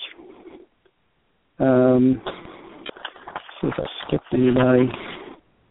Um, There's only one guy you didn't name that I wanted to ask you about. Okay. Ron Blanchard. Ron Blanchard, yes. He um you know, a lot of a lot of potential his I would love to see him get a chance. Um I don't know how much he's going how much he's going to get to play, but he is um you know, he has a lot of tools uh, coming back from that that bad knee knee injury from season before last. He it, it caused him to struggle some last year and then not get as many chances and then with um the way Taylor's come in, if he if he plays right field, but of course he, Blanchard could play right or left, but with the newcomers they have out there, um he, you know, he he should have some role, but I, I just don't know how much. But I, I hope he does get some chances because he's a good talent and a great kid. So um and another one out there too is um freshman Sam Finnerty out of Pelham. He's a outfielder and a pitcher and he may he may see some time in the bullpen, um, along with Brock Love, who's another freshman. Those two were the those two, along with Taylor, were the top three high school prospects in Alabama last year. Love was first, Taylor was second, and Finnerty was third. And you know, Bama swept the uh, recruiting trail on those three. Um, well, it's, yeah, they, they flipped Finnerty away from Carolina. Do what now? They flipped Finnerty oh, away Carolina, from being yeah. committed to South yeah, he Carolina. Had committed yeah. to, he had committed to South Carolina. Yep. And then another lefty out of the bullpen will be uh, Colton Freeman, who's kind of a he's a two way guy too. He plays a little bit outfield, but I think there's um enough outfielders where he's going to be, you know, in the in the pitching uh, in the bullpen majority of the time. Um, let's see. Yeah, and then that's about it covers the majority of who, at least for the first week or so, should be getting the majority of the playing time. And you know it it uh it's fluid. It can be fluid though. It can change. Definitely change by the end of the year. Um this time last year we weren't saying Riley Coburn would be a full time starter by the end of the year and he was, so you never know yeah, uh, we're exactly. talking to uh yeah, we we talked about that last week uh, when Paige Hotman of uh, the owner, one of the owners of Asian Rim, we're on the Asian Rim hotline right now. You can call them at uh, two zero five four nine zero fourteen forty four, and you go to their website asianrim.com. Check out that menu. If you love sushi, if you love Thai food, if you love food, period, and you love good service, you'll love Asian Rim. We thank you for Roger is joining us right now on the Asian Rim hotline. But what I was saying is, we had Paige Hotman, one of their co-owners, on with us last week, who happens to be Georgie Salem's mom. And Paige made this point, Roger, and she made it very clear. Everybody on that team, including her son, if they want to keep trotting out there every game, every day, they've got to hit the ball this year. Yeah, yeah, there is. um You know, I think a lot deeper team than than it has been the last few years, and there's, you know, going look down the bench and actually, you know, have some have some good um, options if um, if you need to make a change. Um, a lot more so than than um, the last two or three years for sure. Um, but yeah, there's. Um, I mean, I, some of them have more leeway than others. Um, I mean, I think uh, it, it'll be hard to pull Georgie out, out of the lineup defensively, if nothing else, even if he wasn't hitting. But um, the uh, but I, I really feel like he's going to be. Um, and but I mean, like you say, there are backups at every position that that'll be ready and willing to go. So yeah, they are going to have to they are going to have to hit to um, to continue to play. The um, one uh, issue, but one thing they're going to have to have to really work on is is after three years of knowing when there's a ground ball in the middle of the infield, it's going to be a double play with Mikey White and Kyle Overstreet. You know, it's going to take some take some getting used to. Um, Avant and Vance are going to have to get used to each other. Mikey and Kyle grew up playing together, so they had been turning double plays together since they were ten years old, and both very very good. So it's that part of the defense. You know, it's it can't help but not be as good. But with Haney and Georgie catching and then center, you know, that part of your up the middle defense is is still outstanding, as good as any anybody's in the country, in my opinion. So if they can get, you know, some steady play out of out of the two middle infielders, uh, that'll go a long way to to helping them, helping the pitchers knowing that you know if they get a ground ball, they can get out of the inning, uh, which they always knew with Mikey and Kyle that was the case. You know, just get them to hit on the ground, and we're going in the dugout. But um, that's that'll be a big um, a big key to um, to the team's success, in my opinion. Roger, how will the defense be at first base if Chance is going to play full time at third? Um, not as not as good as it was with Chance, um, but Henry was not great over there last year, but he looks much improved. Um, and like I say, I thought it was going to be Taylor, but um, Cody showed him, you know, that he could he could make the plays, and I've seen him scoop several balls, and he he he's worked really really hard at it, and he's he's improved a great deal. So I I think um, I think it will be good, and then Chance will be good at third, and then um, you know all those all the outfielders are going to be um, speedy guys that can cover ground. So I think it'll be a, the I think they'll be fine in that aspect. It's just getting used to the two middle infielders. Um, it's going to be one of the biggest things. But Avant it wasn't that many do a really ago. good job. It wasn't that many years ago that I was watching Connor Short, quarterback Hoover, and then I watched him as a freshman play third base for Auburn. Had to sit out in Alabama last year, and now that he's eligible, I'm wondering, Roger, are- are his arm problems going to linger throughout the season, where he'll be mostly a DH, or or will Connor No. actually get some time at third? I think they um I think it was it was more precautionary than anything, but the last couple of scrimmages he actually played first base to limit his throwing, you know, just to um so he wouldn't have to try to throw the ball across the across the diamond. But I think it was you know, preliminary as much as any um to kind of rest it. You know, he had a little soreness and they just didn't want to uh to it to develop into anything else. So so he would still you know, still be able to, I think, at some point be able to play in the field. Um, and, you know, he, like you said, he was a favorite quarterback. I believe he was also a shortstop.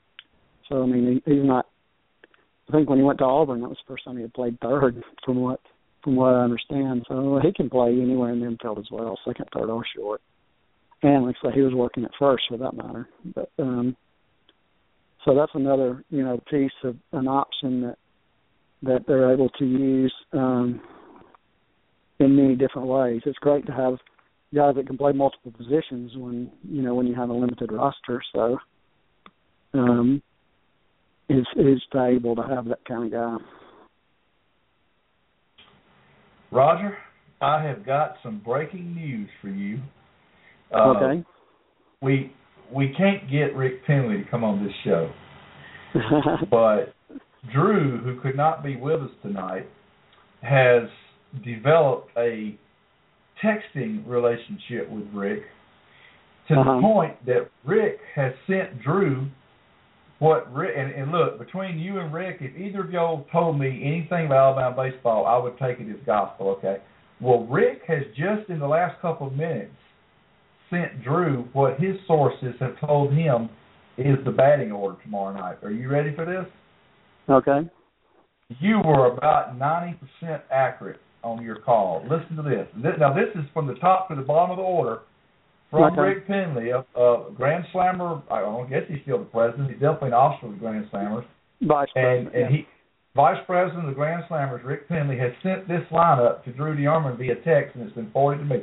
Now, now this is you're not going to get this anywhere but BAMS radio, people. Here is what we think is the batting order for Alabama's game tomorrow night against the Maryland Terrapins at the newly renovated Sewell Thomas Stadium at 6:30 p.m. Are you ready? Are you ready for this batting order? oh yeah. Okay. Leading off in left field, Gene Wood. Okay. I said Batting that. second at shortstop, Chandler Avant. I said that. Batting third in right field, Chandler Taylor. I had that. Cleaning up at first base, Cody Henry. I have that. Batting fifth at second base, Cobie Vance. I have that. Batting sixth and, and DHing, and, and neither of us nailed this one, but I'm happy for the kid, Ryan Blanchard. Good. Good. Good. Batting seventh in center field, Georgie Salem. Okay. Uh, batting eighth behind the plate, Will Haney. And batting ninth at third base, Chance Vincent. And on the mound pitching is Bramblett. Uh, Yeah. So, you know, if, if this is accurate, and, and, if, and if Rick tells it to Drew, I, I'm taking it as accurate. That's that's Yeah. a very interesting batting order, and the person I guess we would both be happiest for would be Ryan Blanchard. Exactly. Yes. Yeah. Senior, fifth year senior. There you go. He deserves a chance. So that's good. That's good. Well, he will obviously get one against one of the better pitchers in the country Yeah, tomorrow yeah. night. And he Uh, he had a um, Ryan had a really strong, you know, fall fall and spring. He hit the ball really really well. So I'm glad to hear that. Yep. Well, that's that's uh that's what we think the batting order is going to be. Like I said, from Rick Penley, we can't get Rick to come on the radio, but by gosh, if he'll text us an open day lineup uh, almost 24 hours in advance, that's pretty strong. So thank you, Rick.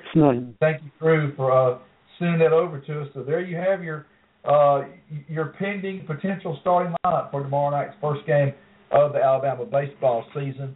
Uh, Roger, I, I don't want to talk to you just about baseball because you're a, a multifaceted fan of Alabama. I see you at it seems every home game that I cover for BamaMag.com for basketball. Oh, I see fans. Let's you and I talk for these last few minutes uh, about the turnaround and, and the great comeback after a tough start in conference play that Avery Johnson has facilitated, starting with last night's upset in Baton Rouge. Oh yeah, it's it's amazing what he's done with that with the group that he has with losing um Dazon Ingram and pretty much it's um it's Retin and some and some um duct tape and some screws and some glue it pretty much is about what, about what you got right now. I mean they're they've really, really pieced it together. You know, just you can tell the difference in the in the coaching just in you know, I mean they they always getting good shots. They don't always make them. That's you know that's led to some of their losses. But when they're making shots, they they're really good. And then then you get a guy like Riley Norris who couldn't make couldn't throw in the ocean last night, but he goes out and gets 16 rebounds. So you know whatever it takes, whatever it takes to win. Um, that's what um, that's what they're doing right now. It's just incredible. When he gets a few more players in, it's going to be. Um, he's going to really, really do well. He's he's so far beyond expectations already. Um, like I say, particularly losing losing uh, Ingram as early as they did in the year. Um, and I mean, they really should make the NCAA tournament now. I mean, I would expect them to win their other two games at home. which would give them 18 wins. Really, it's three, Roger. Don't forget For, they got a uh, home game oh, Tuesday right. against Arkansas. Yeah, yeah, yeah. I was. I guess I was already counting the win this weekend. Yeah, Arkansas, Auburn, and and Mississippi State.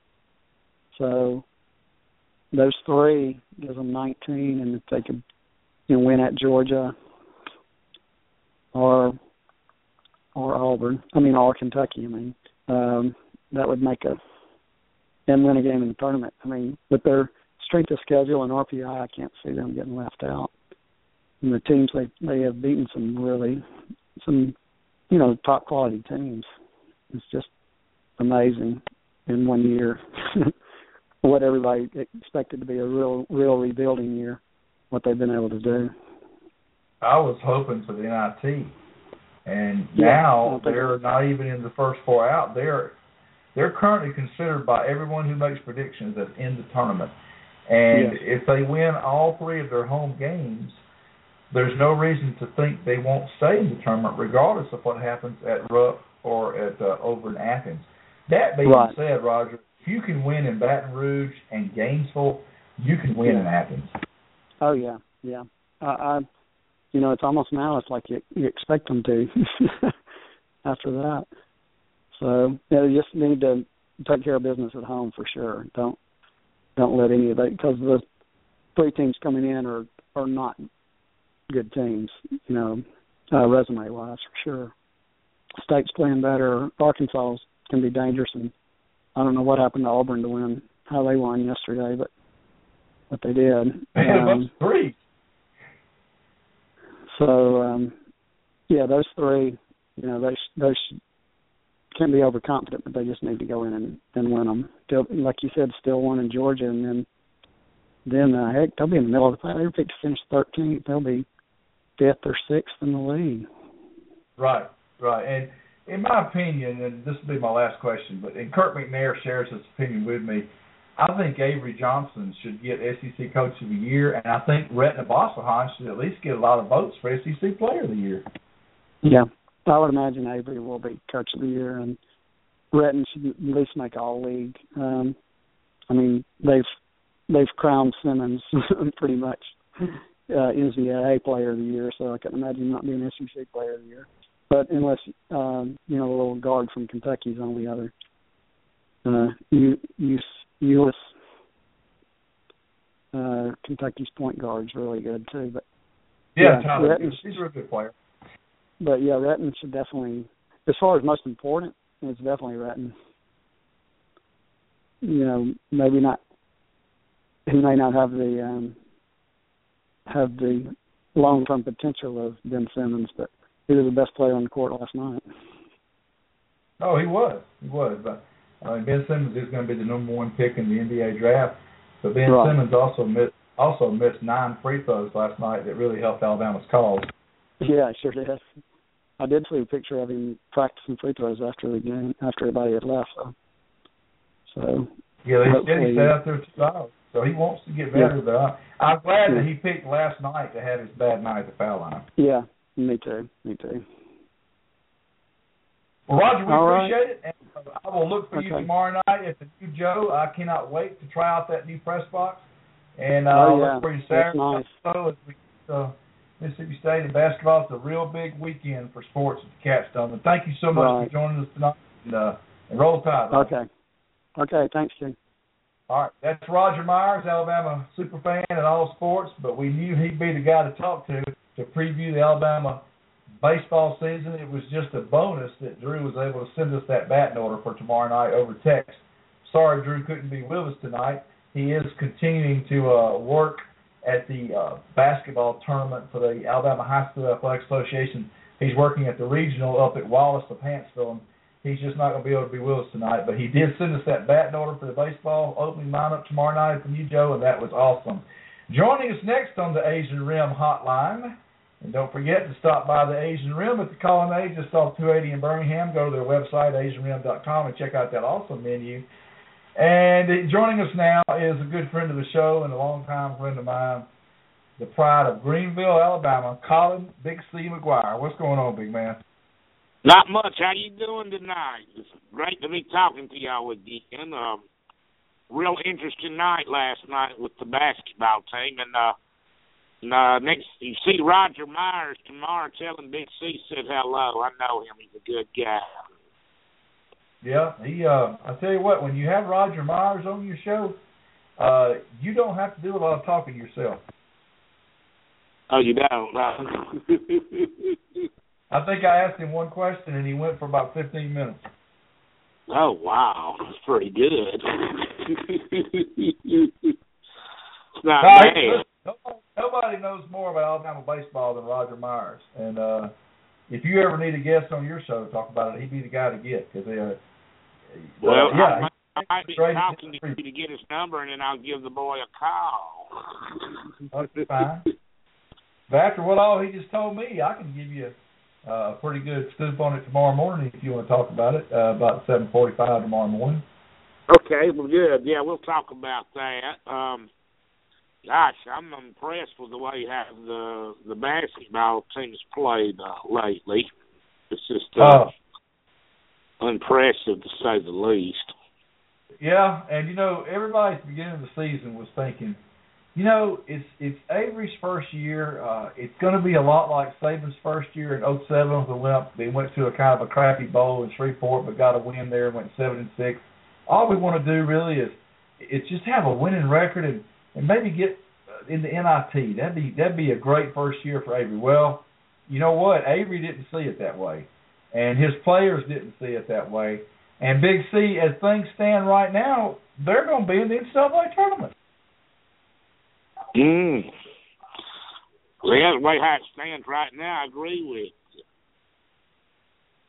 I mean, all the people that do the picking for those tournaments, that, that the seedings for the NCAA tournament, you, you know, whether it's Jerry Palm or Joe Lunardi or whoever you want to look at, every one of them has Alabama in, and I think only one of them has Alabama in those playing games up in Dayton where they make the field of 68, but have to win a game to get in the field of 64. Everybody but one has them in the regular field of 64 because of uh, the fact that they've beaten uh, four or five top 25 teams and have got such a hard strength of schedule, have been on fire lately. Uh, they, you know, and, and listen, this is not the talented Alabama basketball team that used to be out there under Wimp Sanderson or uh, C.M. Newton or even some of Mark Gottfried's teams. This is a, a team with a bunch of guys on there that are just working together as one and, and have come together and have great chemistry. And they have a coach, Big C, that they're not afraid to shoot the ball that they'll be taken out of the game now. And that makes Yeah. such a big difference for you. I, I mean, I'm still playing basketball at my old age of 57, and I can tell you, if you miss a couple of shots and you're afraid the coach is going to yank you, it affects the way you play. And they don't have that with Avery. Avery is not that type of coach. But something else about him, Big C, is, and this is from his National Basketball Association pro background, he is so good at strategizing uh, before a game and during a game that you feel like the coaching just never stops. And that's why they've been able to steal some of these games in Gainesville and Baton Rouge and places like that up at Clemson that previous coaches or previous teams would have had no prayer at, but they're finding ways to win them. Well, you got to let them be loose, and I will admit Grant was a good coach, but I think you're right. He was a little too uptight. Where they played tight Well- because of what you said there. They they did, and, and you know, he he didn't do a lot of out coaching of anybody. I mean, maybe Barbee and Auburn, but he didn't he didn't out coach a lot of people. Uh, Avery Johnson has out coached a lot of people this year. Uh, I don't really follow what people say on other message boards, but people that do tell me that LSU's fan base is all over their coach Johnny Jones for the way Uh-huh. he basically got his pants coached down to his ankles last night.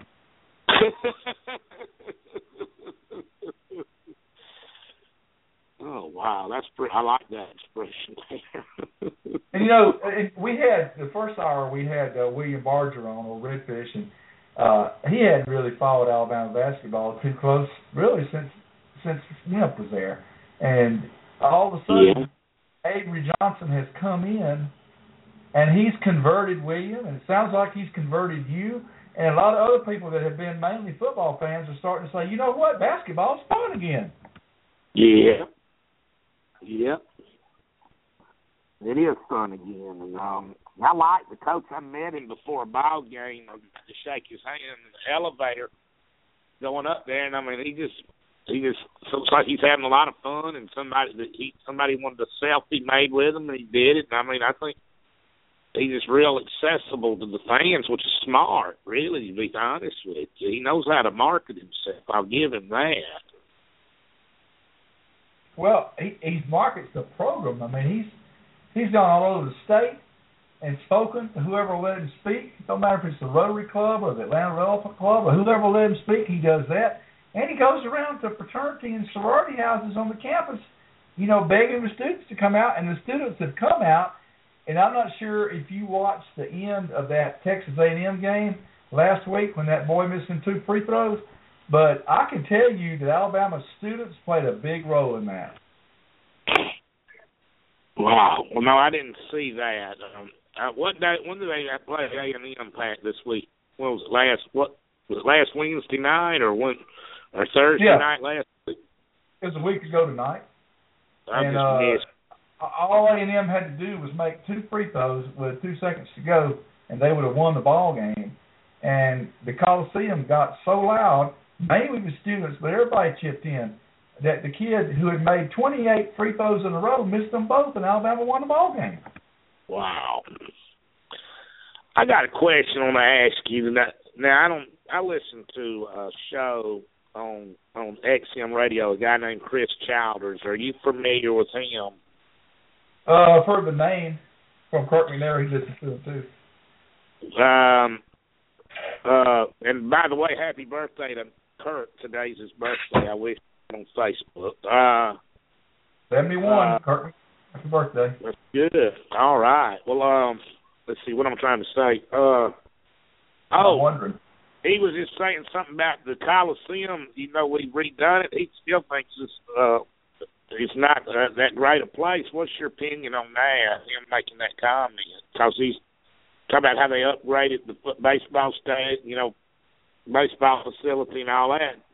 Do you think they ought to upgrade it or build a new one, or what's your opinion on that? Do you remember a guy that was the first black athlete ever at the university on the basketball team named Wendell Hudson? I certainly do. Last week I was at a booster club meeting over at the Bright Star. About a hundred and something of us were there, and uh, his job was to introduce the speaker, who was uh, the associate head coach Bob Simon. But the first thing Wendell said to the audience was, "Guys, we need a new arena." And he didn't say it just for his health. He said it because Avery Johnson believes we need a new arena. And mm-hmm. Avery Johnson wants a new arena built, not a renovation of what we have, a, a brand new arena built, perhaps over there between Coleman and the law school, where there's a parking lot now. And he wants it to hold. between- He wants it to. It'd be bigger than Auburn's, but it wouldn't be as big as what we have now. It would be between ten and twelve thousand capacity, twelve tops. Yeah. And the logic behind that is twofold. A, he wants a brand new facility to use for recruiting and, and make it louder and make the students closer to the floor.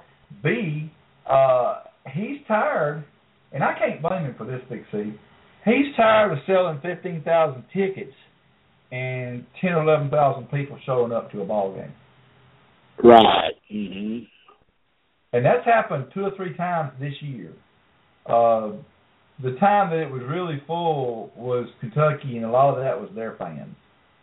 Right. And- Uh, It'll be really full for Auburn because everybody wants to see that trophy presentation for the Iron Bowl football at halftime. Right. And it's sold out.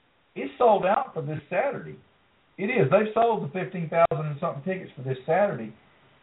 But what he don't want is for eleven thousand to show up.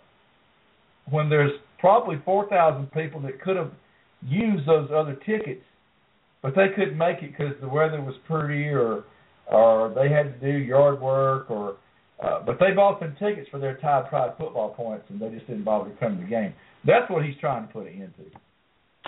Well, let me ask you this: They do build a facility. What are they going to do with the old one?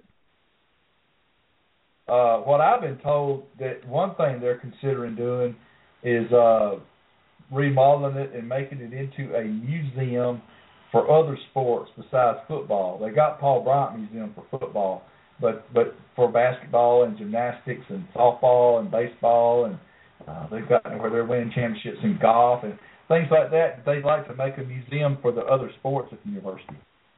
Yeah. Well, it's not a bad idea there.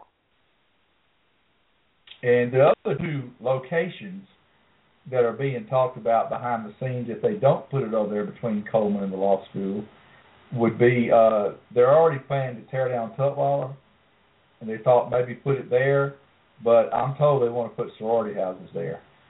And the other location they talked about is over on the old Bryce property that the university still owns.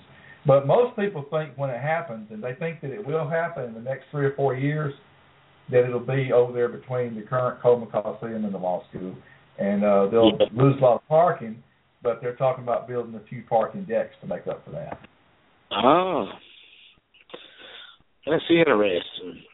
Well, um, oh, um, what do you, the new uh, offensive line coach? Uh, what you know, somebody was criticizing Saban for hiring him, but you know, my opinion is when somebody wins four national championships in a seven-year period, I don't understand why you need to question him.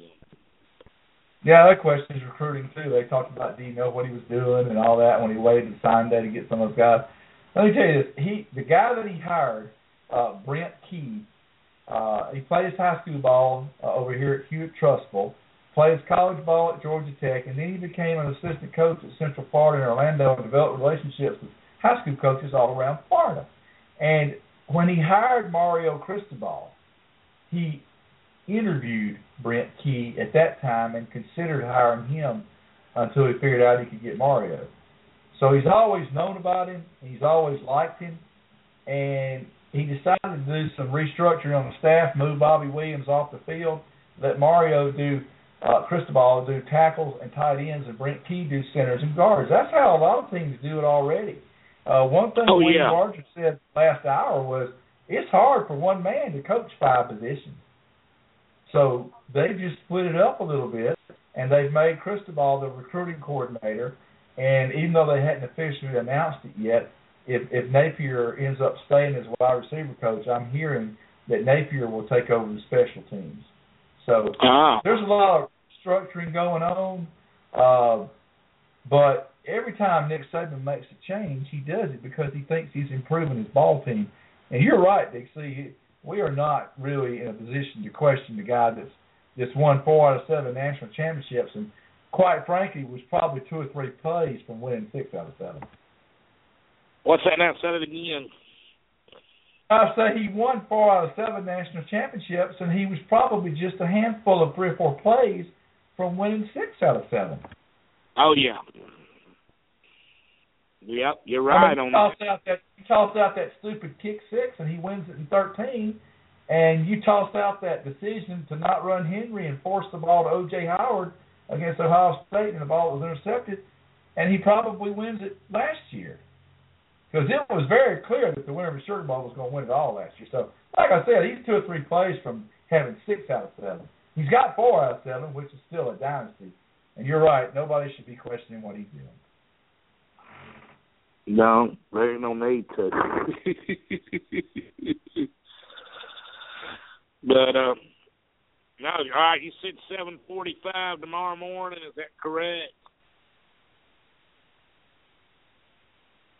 Hello, you still there?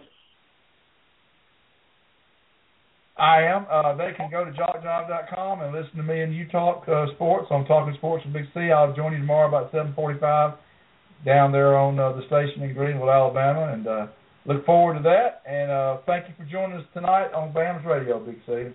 Thank you, Wild Man. See you. I'll talk to you tomorrow. Bye bye. All right. All right. Roll Tide and uh, Roll see Tide you. Good you. night.